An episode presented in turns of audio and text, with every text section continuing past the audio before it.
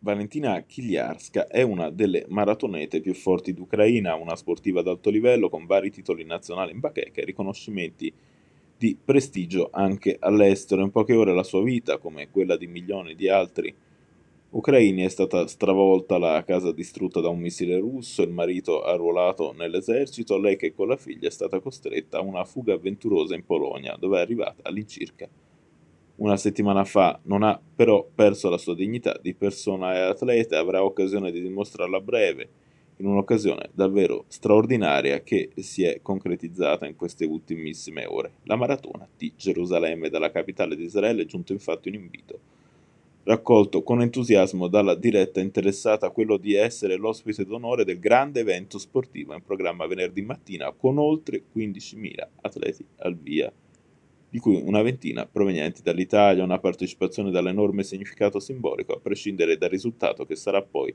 effettivamente conseguito. In gara, un messaggio di impegno al mondo, un invito a non restare indifferenti. E anche un segno di speranza in una giornata difficile per Israele. Quattro persone sono state uccise e numerosi sono stati anche feriti in un attacco terroristico compiuto a Beersheba città nel sud del paese. Secondo la polizia, l'attentatore ha prima accoltellato a morte una donna in una stazione di servizio, poi è entrato nella sua auto e ha speronato un ciclista prima di scendere di nuovo e accoltellare diverse persone in un centro commerciale. Un autista di un autobus armato di pistola ha affrontato il terrorista cercando di fermarlo e fare in modo che si arrendesse.